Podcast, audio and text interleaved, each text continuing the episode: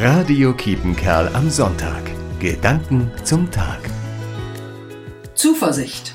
Fünf Wochen lang hatten wir Glück in Coesfeld. Kein einziger positiver Corona-Test im Stadtgebiet. Das fühlte sich gut an, richtig gut. Auf dem Wochenmarkt, am Fischwagen, keine Panik, wenn mal jemand doch etwas zu nahe rückte. Grund zur Entspannung im Innern, etwas Freiheit im Kopf.